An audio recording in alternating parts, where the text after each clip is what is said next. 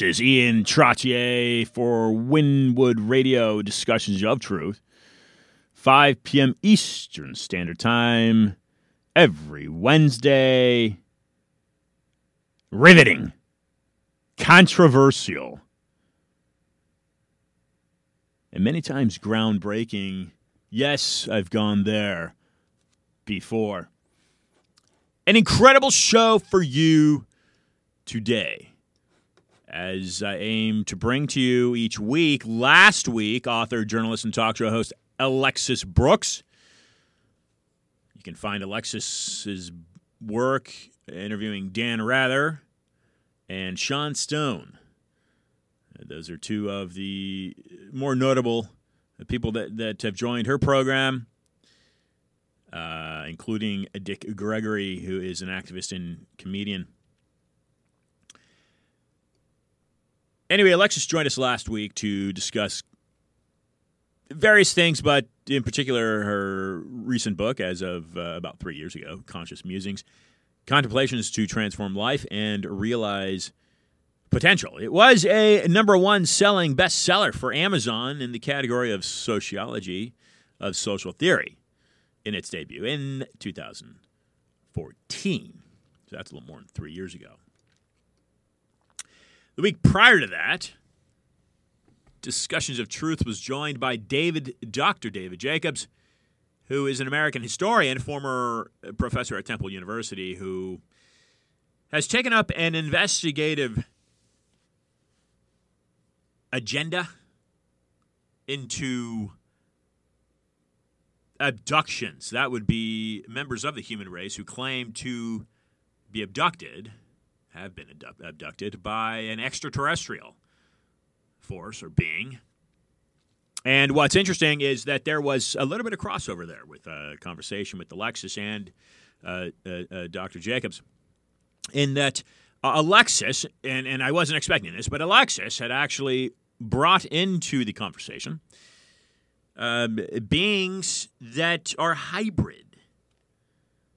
So this stems from uh, now rescheduling an Oxford University lecturer who, uh, because of some technical issues, we were unable to connect with. But uh, Dr. Young-Hae Chi claims, and he, he lectures in Korean uh, at, uh, at the uh, school there in, in England. He claims in his newest book that alien visitations and end of humanity are bringing about a species that is a hybrid of an extraterrestrial and human beings. Okay, so really not expecting that, but Alexis folded that right into the conversation in that she has actually, in her travels, and she's traveled the world, uh, speaking and discussing discussing her research, she has actually encountered what has been told to her are hybrid children. And she brought up two different cases on this program last week. Now, folding back into David Jacobs, who joined her the week prior, David was an American historian history of America was his uh, scholarly endeavor, but uh, but somewhere along that road, he began diving into abductions, and this is what Dr. Jacobs mentioned. Now, Dr. Jacobs is cited by Young-Hae Chi at Oxford.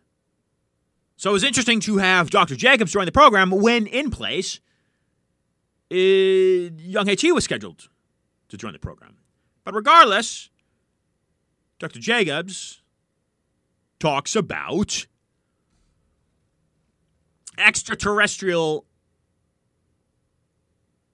visitations on the planet and abducting members of our race, assuming you are of the human race, uh,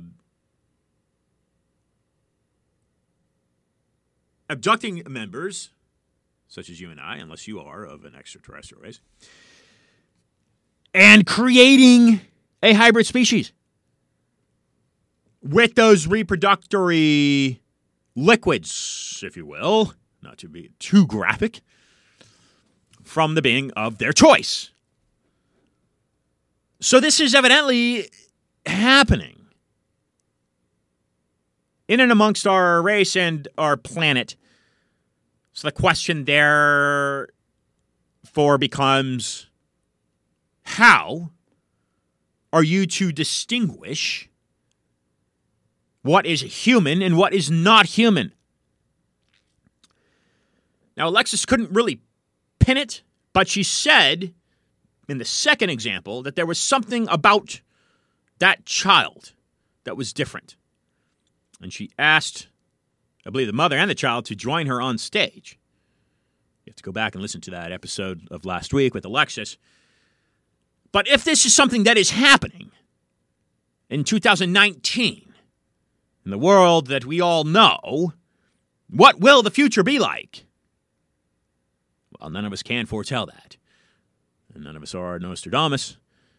Uh, but this is of various conversations of very high level academia today. Now, the week prior to that, former BBC employee and decades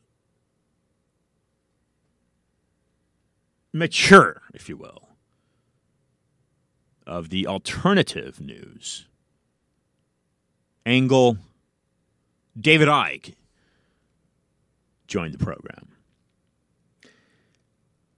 And if you haven't heard that episode, I urge you please to listen to it as he describes what is happening as a spider's web. Yes, you can relate that also to a terminology of the matrix. Uh, it's a matrix.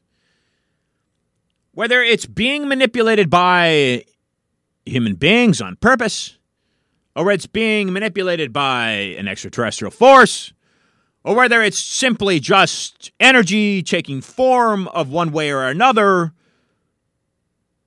remains to be seen. But what we do know is that we are able to dissect the various fibers of that web. And one of those fibers that I began to dissect was of the research of Stanford Hoover Fellow Antony Sutton. And let me now insert No More Lies, because that is the name of the book that I wrote last year. And come spring, it is in contract to be published. In so much that that publisher is the very publisher that Sutton went to to get his work published as he exited the faculty at Stanford. It is a small publishing company out of the state of Oregon.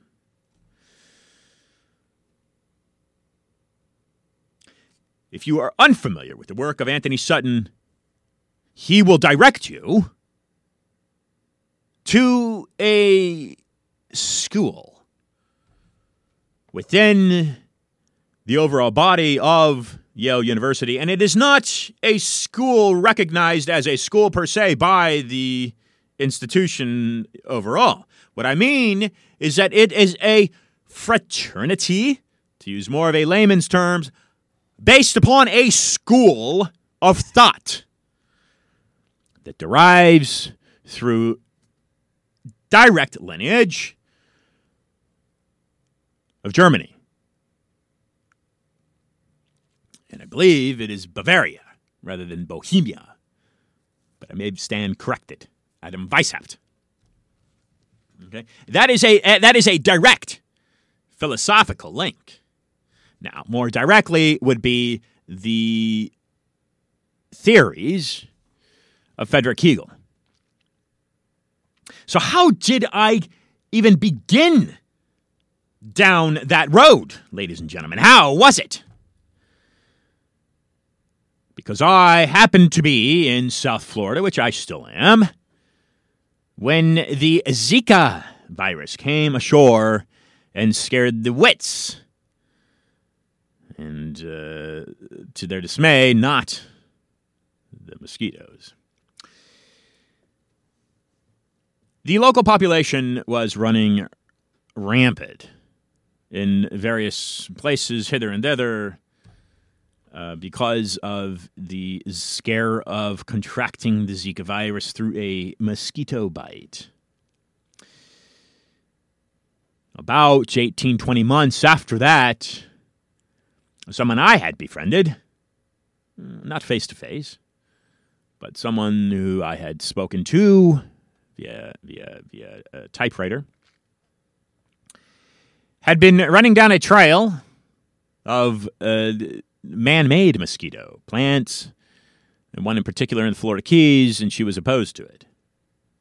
She lost her life while uh, scheduled to visit with the EPA in Washington, D.C. Yes, about 18, 20 months after that Zika scare. Coincidence? No, not, not at all. She was found floating face down in the swimming pool of her hotel room the morning before, just just a couple of hours, a few hours before she was subpoenaed to meet with the EPA as she was delivering signatures. Her name is Mila de Mier. Rip Mila, but it, uh, it, her cause was not unnoticed by those such as, for instance, me, who say, wait a second. Can a mosquito be used as a weapon? If I'm to mention the name or the word weapon, you immediately, I'm sure, think of a gun. But how, if you are if you're crafty enough, how could you use a mosquito as a weapon? Could that be so sinister? Could there be groups and people that walk among us as human beings that would be so sinister as to infect you on purpose with a disease and cause an ailment to you? Could it then force you to go down to the local health institution, i.e., clinic or hospital, and find a cure for that? Governor Rick Scott, state of Florida, happens to own, or owned at least last time I checked, which hasn't been in a while, in a couple years, owned a pharmaceutical company and a mosquito insecticide company. And people were outraged about that. A very small, minuscule po- population was outraged about that. They took offense to it, but their voices didn't carry much on the local news channels. Hence, stop mass media or impeach mass media, and both those links do go to the same place. But that is one of the things that we are all about here on discussions of truth. And therefore, it folds back into this school and train of thought at Yale University Antony Sutton spoke of, the Hegelian dialectic, which basically means controlling the opposites. So if I can inject you with a, a, a, a virus, it was discovered in the 1940s by the Rockefellers in, in the Uganda forest of Africa, and I own the patent to cure you of that virus, and this is hypothetical, I'm just, just kind of painting a picture for you. And I also in, control and I own the, the, the insecticide that was used to kill the mosquito. I'm, I'm winning either way. I'm cashing in when you go to the hospital because you've been infected, or that portion or percentage of the population that's been infected. And I'm cashing in because I'm spraying the entire population with, with, with my herbicide, or, or, or, or insecticide, rather. Hegelian dialectic controlling opposites to dominate, to dominate the nature of the outcome, to manipulate. And therein lies a root word monopoly that the Rockefeller, J.D. Rockefeller, was accused of being, and uh, I believe proven as running. Standard Oil was a monopoly. And what's interesting enough, before we bring on today's guest, what's interesting enough? What's interesting enough, folks, is that when that oil company, Standard Oil, broke up into what was it, five, five different companies, he retained the majority ownership of all those different companies. That's a study out of UC Berkeley. Antitrust. He retained the monopoly to retain intact. And unless I'm stand corrected, write in, email in, call in, whatever, I'll bet you that still stands today.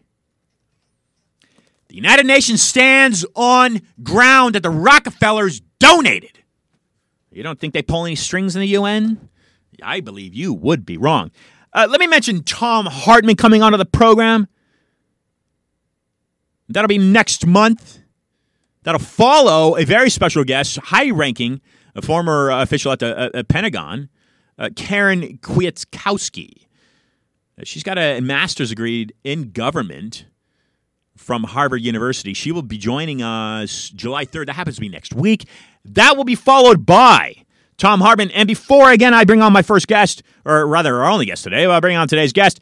The Social Cost of Guns. Thom Hartmann, the most popular progressive radio host in America and a New York Times bestselling author, reveals the real history of guns in America and what we do, or excuse me, what we can do to limit both their lethal impact and the power of the gun lobby.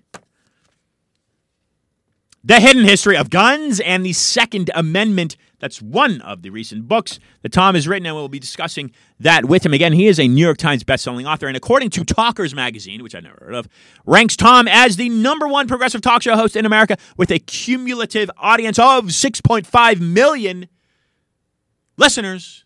That's excluding his TV audience.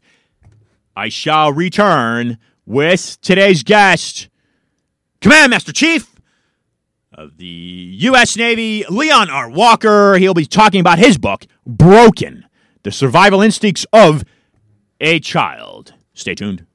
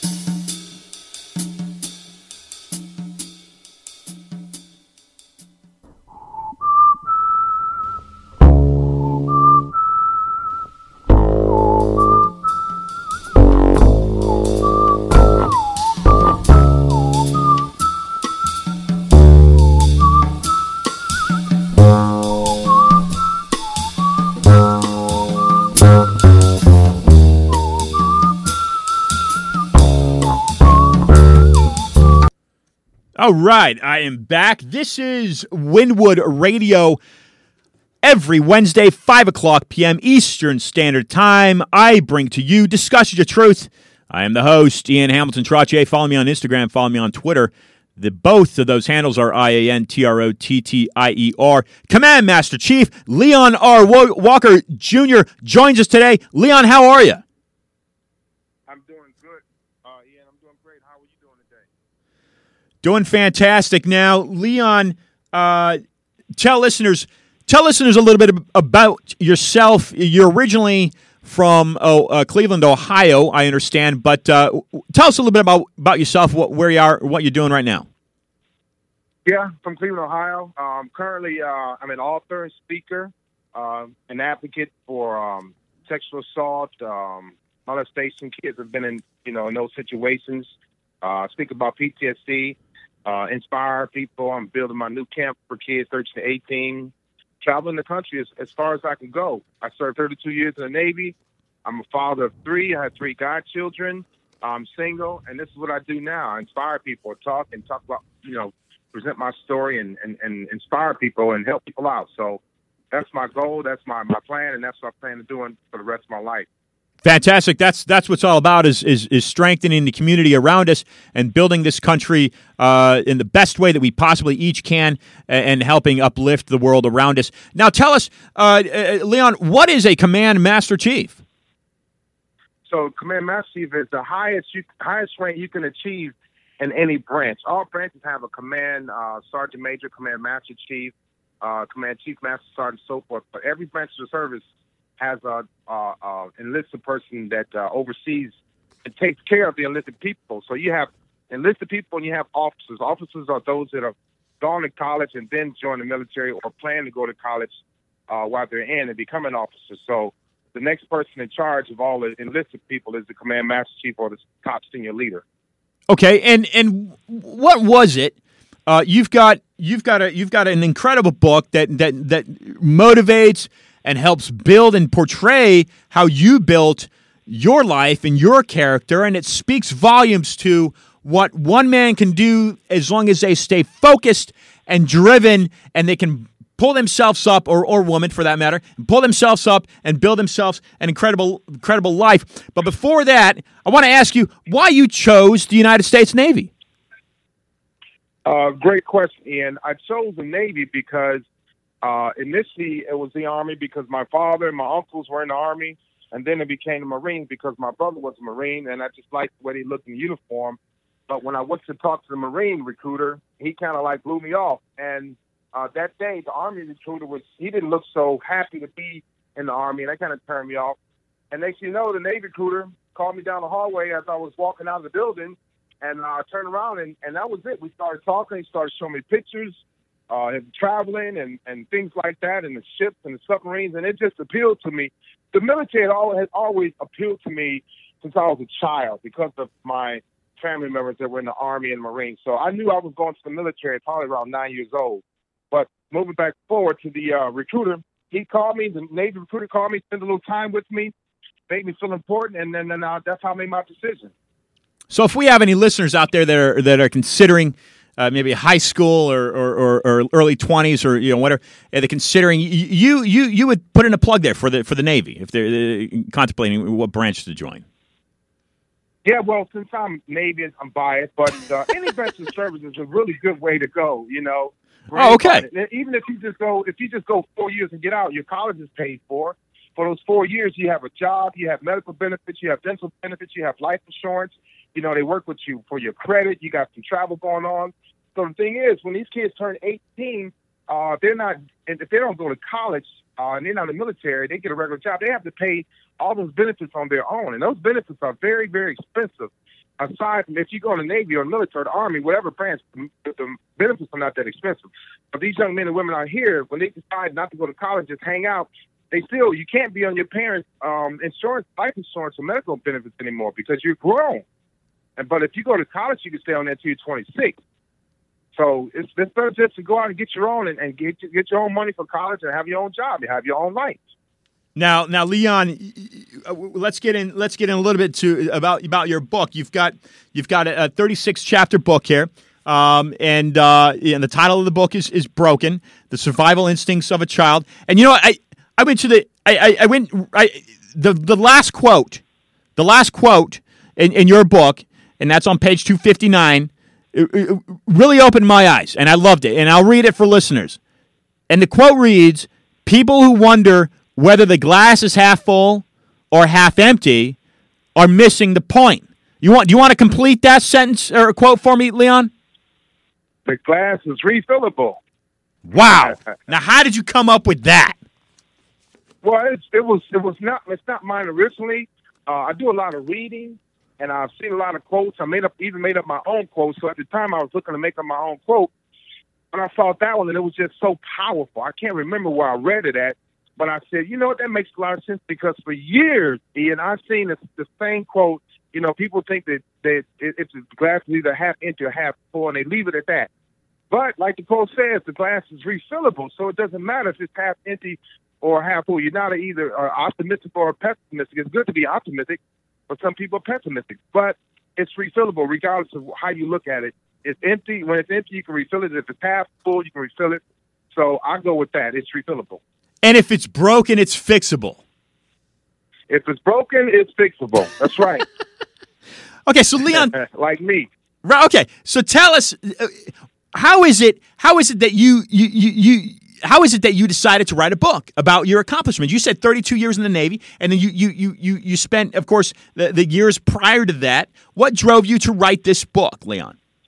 So this is my first book, and I'll have about four more. This this book is about my childhood, which was very dysfunctional, as you know. And then the next book, the books talk about the um, what happened uh, from me being uh, dysfunctional and having addictions my first two, 10 years in the Navy, the second book talks about that, how all of my addictions came out. But anyway, uh, the book came about by uh, a friend of mine was, I was at the barbershop and we were talking about my life, snippets, and he wanted to interview me. So he interviewed me and he said, man, you have, uh, why don't you just write a book? I never wanted to write a book. I tell the listeners, there's a lot of things we don't know that we can do in us until somebody, until somebody gives us that, that, that idea and say, hey, why don't you try to, why don't you try the rodeo? Why don't you try roller skating, or why don't you try writing a book? It just takes those magical, powerful words to get somebody to think twice about what they're doing and then do it. And so that's how I did that. But uh, the book was, I was moving along real slow with editing. And what made me really push it out there was that I had a student. I was a teacher for two years. I had a student that came to my classroom every Friday is my motivational Friday speeches to him. And she waved at me, and I waved back. I'm like, "Why are you waving?" And she told me she put her sleeve up on her arm, and I, she showed me that she had been cutting her arm, so she tried to commit suicide. And I said, you know what? I need to talk, talk, not only talk to these kids more, but get this book out here soon because I need these kids to know that they can survive just like I did. But so, yeah, the, the, the fact that the young lady was trying to commit suicide and I stopped her in a way um, made me push forward on my book to get it out there sooner so people can read it and understand that they can survive too. And what's been the reception so far? It's been pretty good. Um, I've, I've got about 42 five star, four star, five star reviews on Amazon. Uh, now that I have a publicist and I'm doing podcasts, radio stations, TV shows, uh, the book is selling more. And to me, it's not about the book that's going to happen, but I want to be able to talk to young men and women and middle age and even older men and women about my life, my lifestyle, what happened, how I survived. It's basically a, it's a book about uh, abuse and sociology of abuse. So I want people to know that you can survive because a lot of people go through what I went through and never make it. So it's doing pretty good right now. The reviews are going up slowly because uh, it takes time for people to read the book. But I have some great reviews so far. Now you you talk about you talk about uh, uh addiction. Uh, uh you, you talk about substance abuse there to addi- addiction in that regard. Well, no. In the beginning, as a child, yeah. my addictions were uh, to sex and and porn, lying, and then it became sex, porn, lying, drinking, smoking, things like that. Uh, being verbally abusive, uh, mentally mentally abusive. That's what I had become my first 20 years in the military because all my demons had started coming out as I got older because I never got any help. I never got any therapy. I just plowed through the Navy. I did well in the Navy, but I was suppressing all of my addictions and all of my my um, egregious ways and all of my demons. I kept them suppressed because I didn't want them to come out, but they would come out in my relationships. Okay, so give us an example. I'm sorry. Give us an example, Leon. Uh, an example of so, for instance, were you me, married? Uh, being, uh, yeah, I was. I'm not not anymore. I'm divorced, and the fact that I was abused, I was I went to bed, and that was a part of being abused. Um, I was addicted to porn by eight years old, And so I, I carried those up into my adulthood, and I started, you know, watching porn while I was married, or when I was divorced, or when I was in a relationship. But the fact that my female cousins were the first two people that molested me, Wow. I had a, a level a level of disrespect towards women. So that came out when I got older. So that's when I became verbally abusive because I always said to myself, I'll never let another woman abuse me like that. And even though the women I was dating weren't necessarily necessarily abusers, I was just so angry. So being Sure. abused and being molested, I had anger issues as an adult, as a child, and, and as an adult. So it screwed up my relationship because I had become verbally abusive and I had become a cheater. I didn't have any morals, you know, things like that. So those are the examples I can give you. Now this is a that this is a I, I don't know the statistic, but uh, the statistics, but I would assume that this is a r- more rare uh, example that you're speaking of, Leon. Most people that talk about being sexually abused. Uh, uh, it's the it's the it's the reverse gender. It's it's uh, it's young women being abused by their father or uncle or or so, another male figure in their family. You're Right. saying in your case, it's the opposite. Well, what happened, Ian, uh, is, is here's the thing: statistics show that one in one in three little girls will be molested or raped by the age of 18. One in six little boys will be molested or raped by the age of 18. 80 percent of those cases go unreported, and 90 percent of the perpetrators are people that you know or respect. And so, um, yes, I was a, a statistic in every category. However, young men are molested and raped also, just like young young women. You know, but a lot of people don't believe that because a lot of young men mostly don't report it because it's like, why should I report it? I look stupid if I report it. People make fun of me if I, if I report that a girl took advantage of me. We don't look at it like that because it's a macho thing. We hold it in, and I was one of those young people, young kids that held it in. Wow, Leon. Okay, so you you held it in until what? Until you got into your how old were you? I When you released 50 years old. I'm 53 now. I did. I held it in until I was transitioning out of the Navy. Where when you transition, when you're about to retire, I, ret- I retired in 2015. That's the first time I ever got any help about it because I was required to talk to psychologists and psychiatrists about my military career and about my childhood, and that's when it came out in 2015. Prior to that, the first incident, I was five years old when I was molested. I held it in for 45 years, never said anything, but I acted it out in my relationship. So people out there that are listening, if you ever been molested or raped, you have to get some help. You have to report it, even if it's the firefighter you report, your next door neighbor. You have to testify because if you don't get any help, you're going to act it out in your in your relationships. Thank God I didn't molest or rape anybody as I got older, but people do that because they want revenge. They become vindictive. So you have to get help. It's crucial. But you you still it sounds like maybe you held a grudge against or towards other women as you were as you were a, a, a maturing adult. That's exactly what it was. What it was, Ian. I, I held a grudge towards them. I didn't want them to tell me what to do. I felt like that they was trying to give me advice. I felt like they were bossing me around. I didn't like that. I shut down. I didn't want to hold hands. I didn't want to hug. I didn't want to fall in love. So yeah, I was uh, I was vindictive and I, I held a grudge against my. That was just my cousins. Now I was raped by my babysitter as well. Wow. So- Leon. Yeah, wow. and that is was inc- around nine years old. Nine years old. So this is a lot for anyone to really kind of, unless I've been assuming, unless they've lived it, it's really hard to to grasp that and understand exactly the emotions and and, and what goes on with that type of thing. Let's just say, for instance, that somebody is on the verge of coming out about it. They're listening to you. They're saying, you know, hey, this has troubled me for X amount of time, uh, days, weeks, years. What would be the first step for them? I mean, maybe they feel like it's too much to call the police. They don't want to involve. What what's the what's the easier step for them if they don't feel comfortable calling Well, the the police? easiest- Yeah, the easiest step for that, Ian, is to is to confide in somebody that you love, somebody that you trust, and somebody, especially somebody that won't judge you. That's why we have a lot of problems letting Mm. it out because we don't know who to tell. But you got to figure out. Everybody has a close friend that they can rely on, that they that they can trust. So you have to tell that person, and then they'll eventually help you get through to the next person and get some help. I didn't want any help. I was afraid of help because I knew that I, once I started talking about it, I would break down. But let somebody know, even if it's a parent, you got to let somebody know because if you don't, it's going to affect you for the rest of your life. If you don't, it's going to it's going to ruin your relationships. It's going to ruin your outlook on women or men, whoever uh, whoever the perpetrator was. It's going to make you hold in that fear. You're not going to open up. You're not going to want to be in a relationship. I didn't want to hold hands. I didn't want to cuddle. I didn't want to do any of that. So this is on into my adulthood. Had I got help in my 20s and 30s, I would have been a different person, and I would, would not have cheated, and I would have probably still be married. So confide in somebody that you trust and somebody that won't judge you, and allow them. They'll allow you to talk it out and get it out of your system. Leon, chapter 19, you go into uh, an individual that was uh, that identified as being a homosexual, and the title of that chapter is the gay mentor. I think in the military, and maybe it's become more uh, more accepting today, but historically, um, a homosexual of either gender in the military was didn't seem to be very acceptable. It was. Do you speak about a mentor in the in, in the Navy, or is this someone else?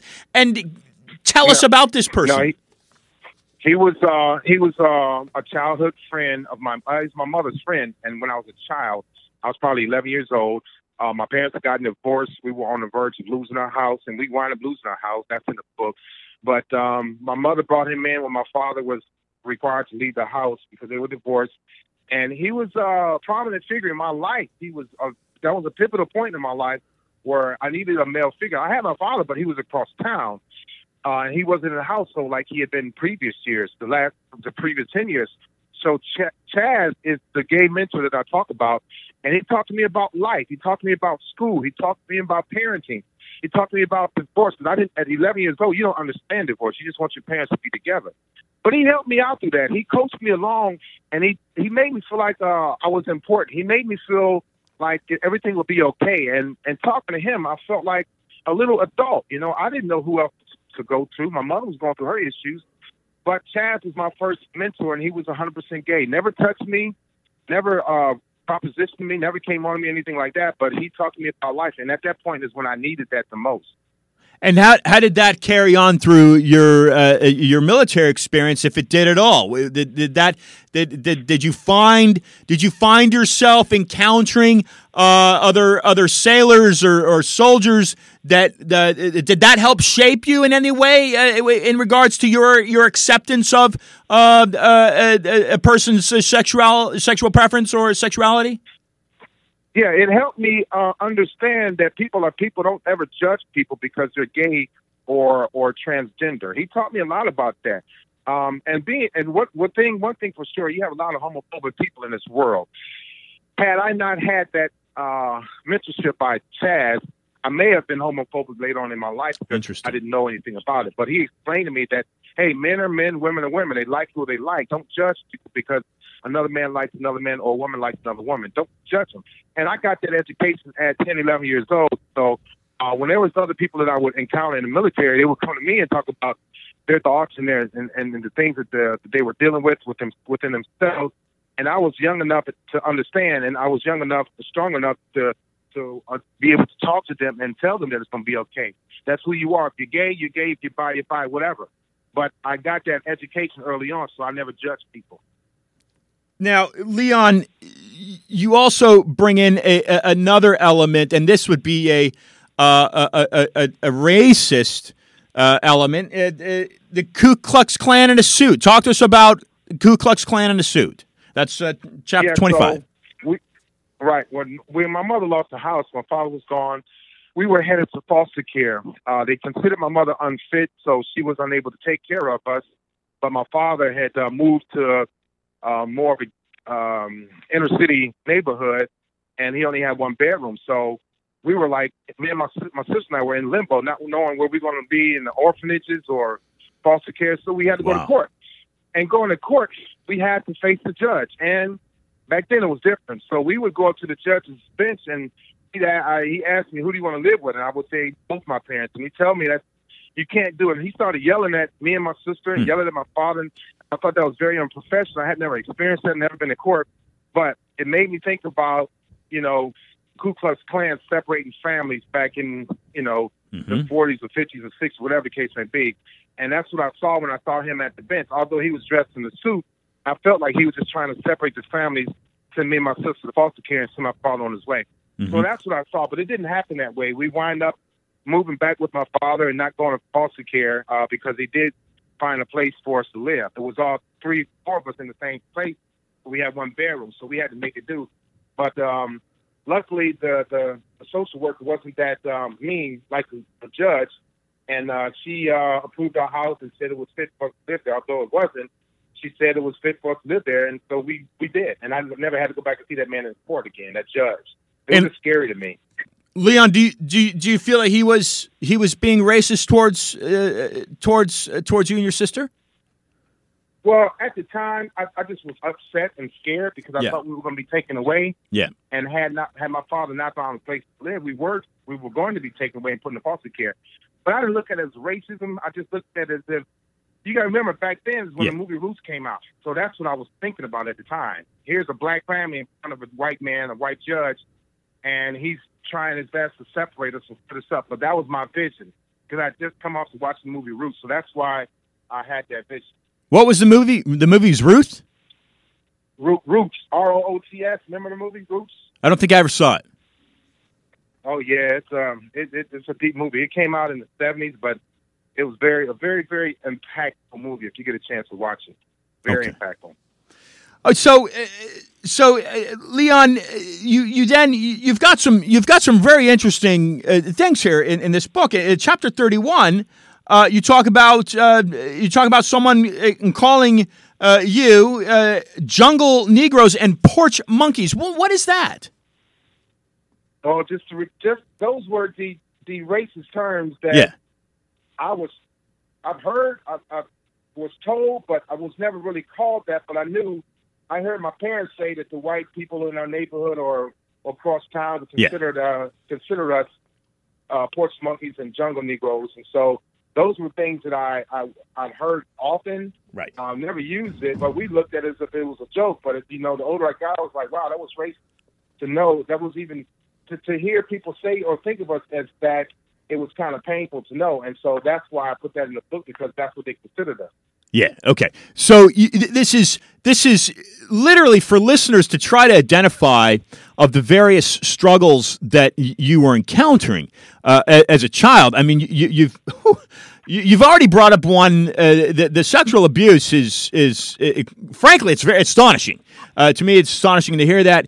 But but it's it's it's it's your reality, and then coupling that, you, you were raised in in in in in in, in Cleveland, Ohio, and uh, and and a very impoverished, uh, uh, socially economic, uh, challenged neighborhood. Um, you found you you were smart and and, and also lucky, right? And and that and that this Navy recruiter took a liking to you. You took a liking to him.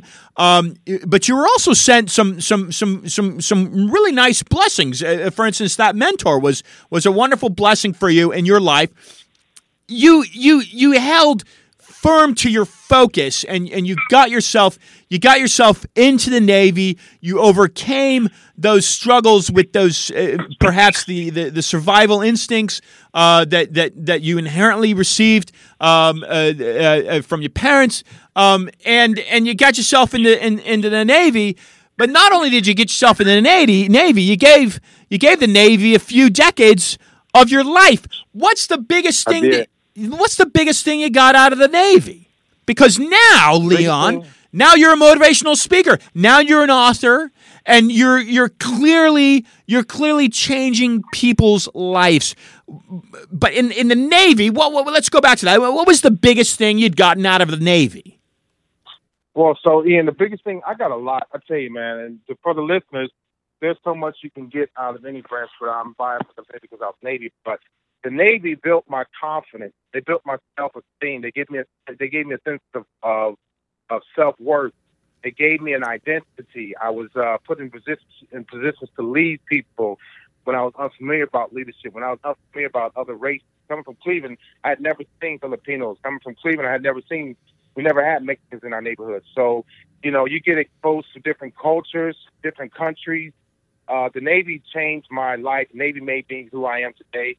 The Navy puts you in a position that you have to pretty much grow up overnight when people don't think they can do it. But you're in that you're in, an environment of people that are thriving. You're in an environment of people that are come from different walks of life. People that come from you know from orphanages, from foster homes. People come from backgrounds like I came from, a dysfunctional background. I, I had friends that were also molested and raped too. So I was put in a in a position to succeed, and I never looked back. So Navy gave me the ability to grow uh, and, and increase my my mindset. Uh, it made me feel confident. It gave me a sense of belonging and a sense of uh, um, improving my self esteem. So it was a big, big, big difference for me. I'm assuming you traveled the world uh, uh with the U.S. Navy. Did did being in the Navy give you an, a, a, different appreciation for uh, for for the values of, of, of the country?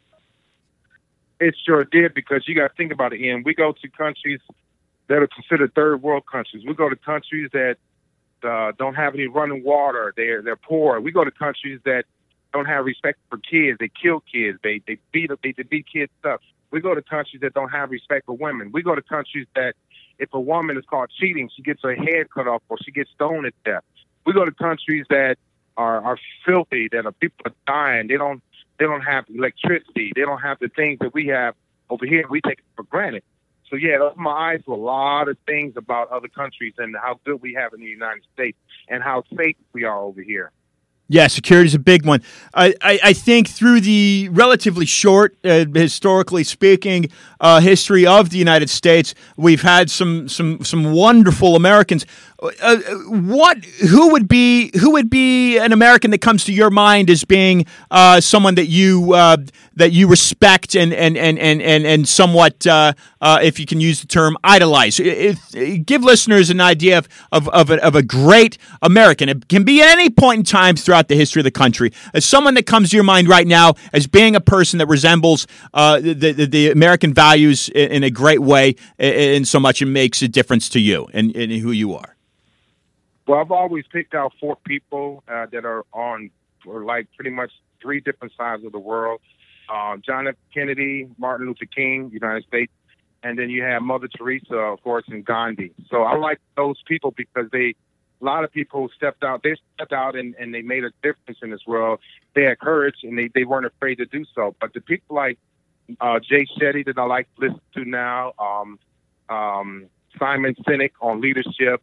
So those are people that that I listen to now, and I've always held near and dear to my heart because of their lifestyle, the way they carry themselves, because of their character and their integrity, and because of their love of humanity.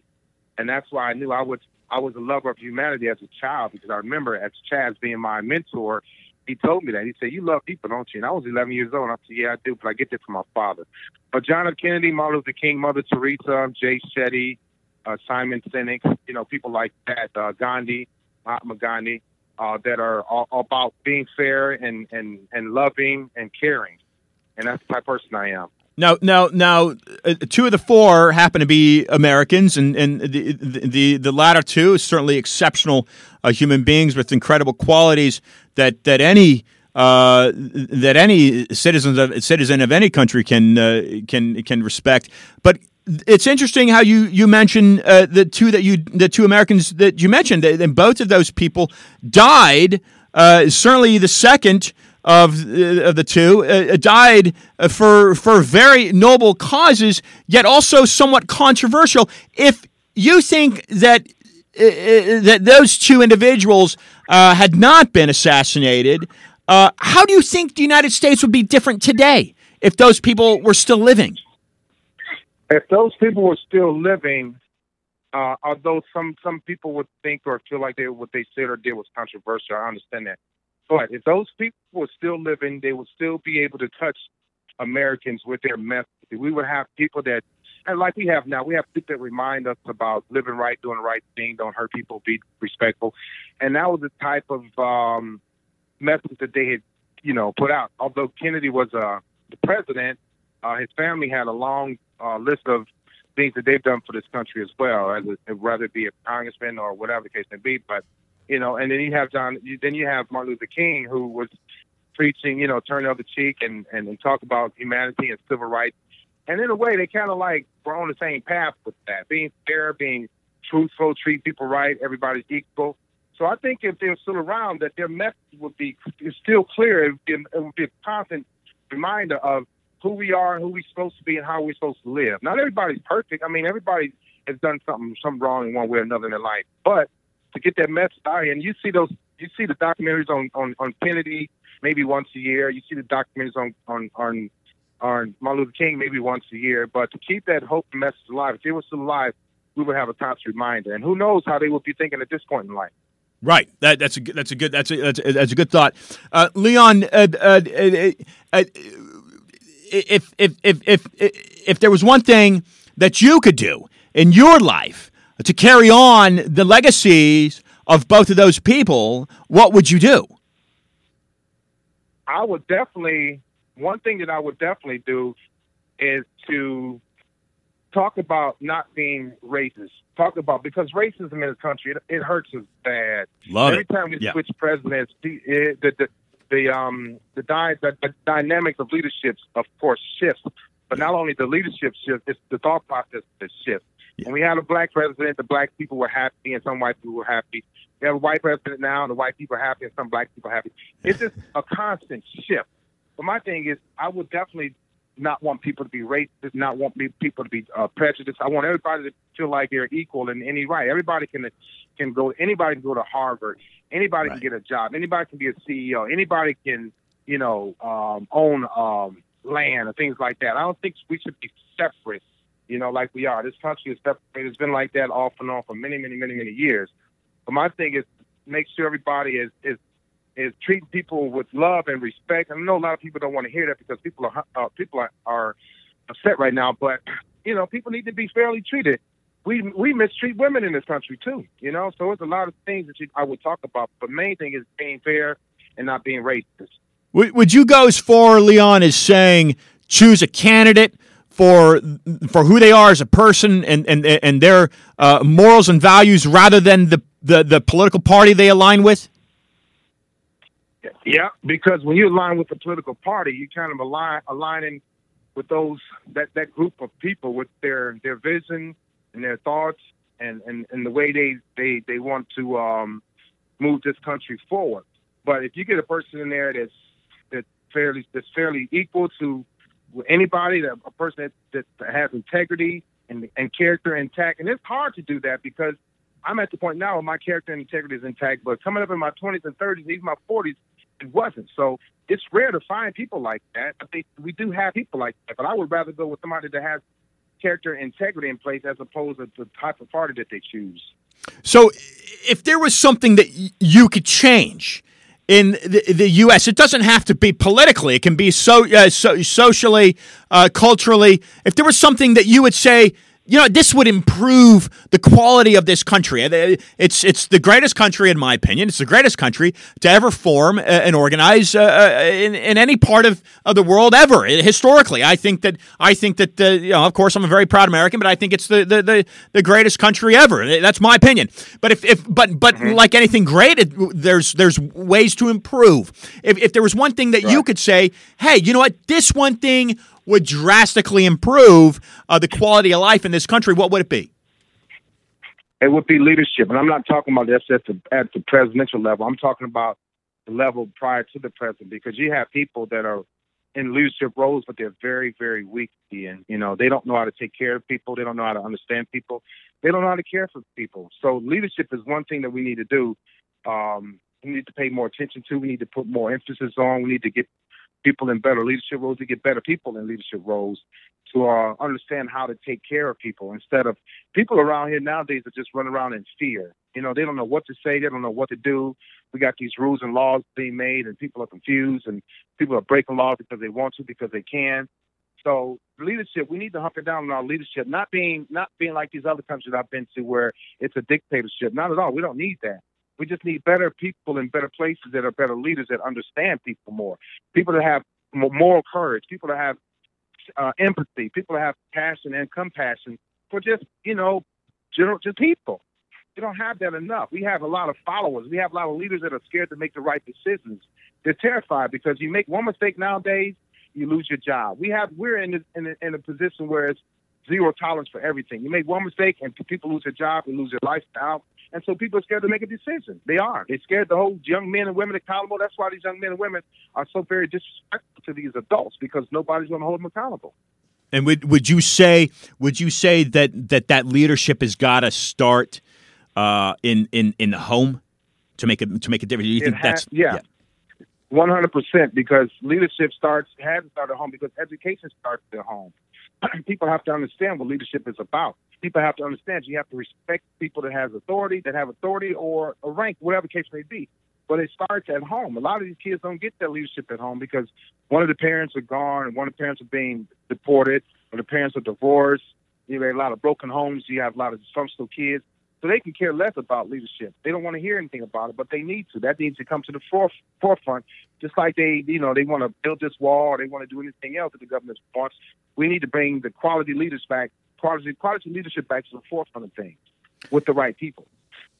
Ladies and gentlemen, Leon R. Walker Jr., his book is available on Amazon, Broken, The Survival Instincts of a Child. Publisher is Gatekeeper Press out of Columbus, Ohio. Leon, do you have some final thoughts for listeners? I do. Um, think inside the box. We tell people to think outside the box, and that's what they do. We've been telling them that for years. Uh, when you tell people to think outside the box, um, look to the left, look to the right, they're gonna look up and down. They're looking for help. They're looking for people, looking for guidance. Think inside the box. Take care of yourself first. Learn what your DNA is, is, is doing for you. Learn learn what your genetics is doing for you. What who can you become? What type of person are you to be later on in life? What does your parents what did your parents pass down to you? Don't be afraid to get into things that you're unfamiliar with. Everybody's comfortable with doing the things that they're, they're doing for the rest of life. You know, spread your mind, open your open your mind, be a visionary, think big. You know, don't don't don't believe the negative things that people are telling you. Believe the positive things that you tell yourself. But think inside the box. Understand who you are. Figure out who you are. You know, get in, become in tune with your DNA, your genetics. Be nice to your parents, and have a good relationship with with God. And those are the things that I live by every single day. You're going to fail in life, but when you fail, fail familiar. All right, wonderful, very well said, uh, Leon. Thank you for joining Winwood Radio and discuss your truth. We look forward to bringing you back on the program. Thanks, Ian, for having me. Ladies and gentlemen, Leon R. Walker Jr. Again, his book is available on Amazon. He's getting some great reviews. He says, Broken The Survival Instincts of a Child. If you know someone who's struggling with their adolescence, perhaps, or is coming from an impoverished family, neighborhood, background, if you know someone that's in their adult life dealing with those things, get him a copy of Leon's book. I think Leon had said some things that most definitely caught my attention and yours. I will return momentarily with some final thoughts. This is Winwood Radio. Discuss your truth every Wednesday, 5 o'clock p.m. Eastern Standard Time. I'm Ian Hamilton Trottier.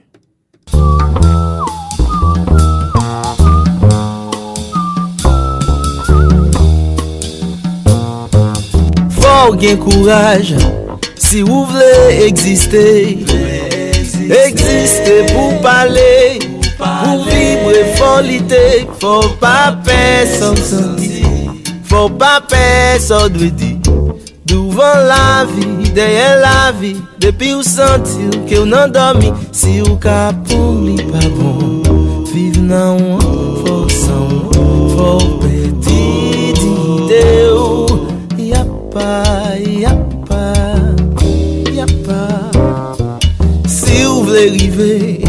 Fò pa pe verite. Sa ka rive, mèm lan ou pa vle. Mèm lan ou ou ka kriye. Toujou pe sou senti Depi ou kwe li pon. Si ou echwe, ou koumanse Douvan la vi, deye la vi. Si ou ka pou li pa bon. Viv nan e ou, fò san ou, fò peti Ou ya pa, ya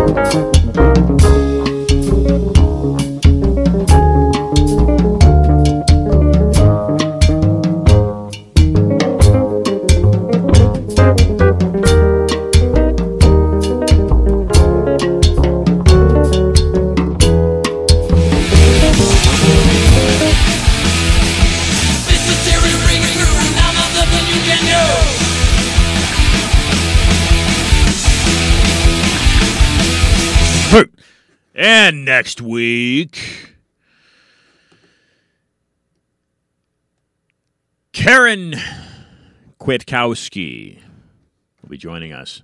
What a discussion today. Leon Walker Jr. Karen's an American activist and commentator. Again, she received her master's in government from Harvard University with an MS in science management from the University of Alaska. She has a PhD in uh, world, word world politics from the Catholic University of America. Her thesis was on the overt and covert war in Angola, a case study of the implementation of the Reagan Doctrine. Kwiatkowski is a retired U.S. Air Force lieutenant colonel whose assignments included duties as a Pentagon desk officer and a variety of roles for the National Security Agency, that would be the NSA.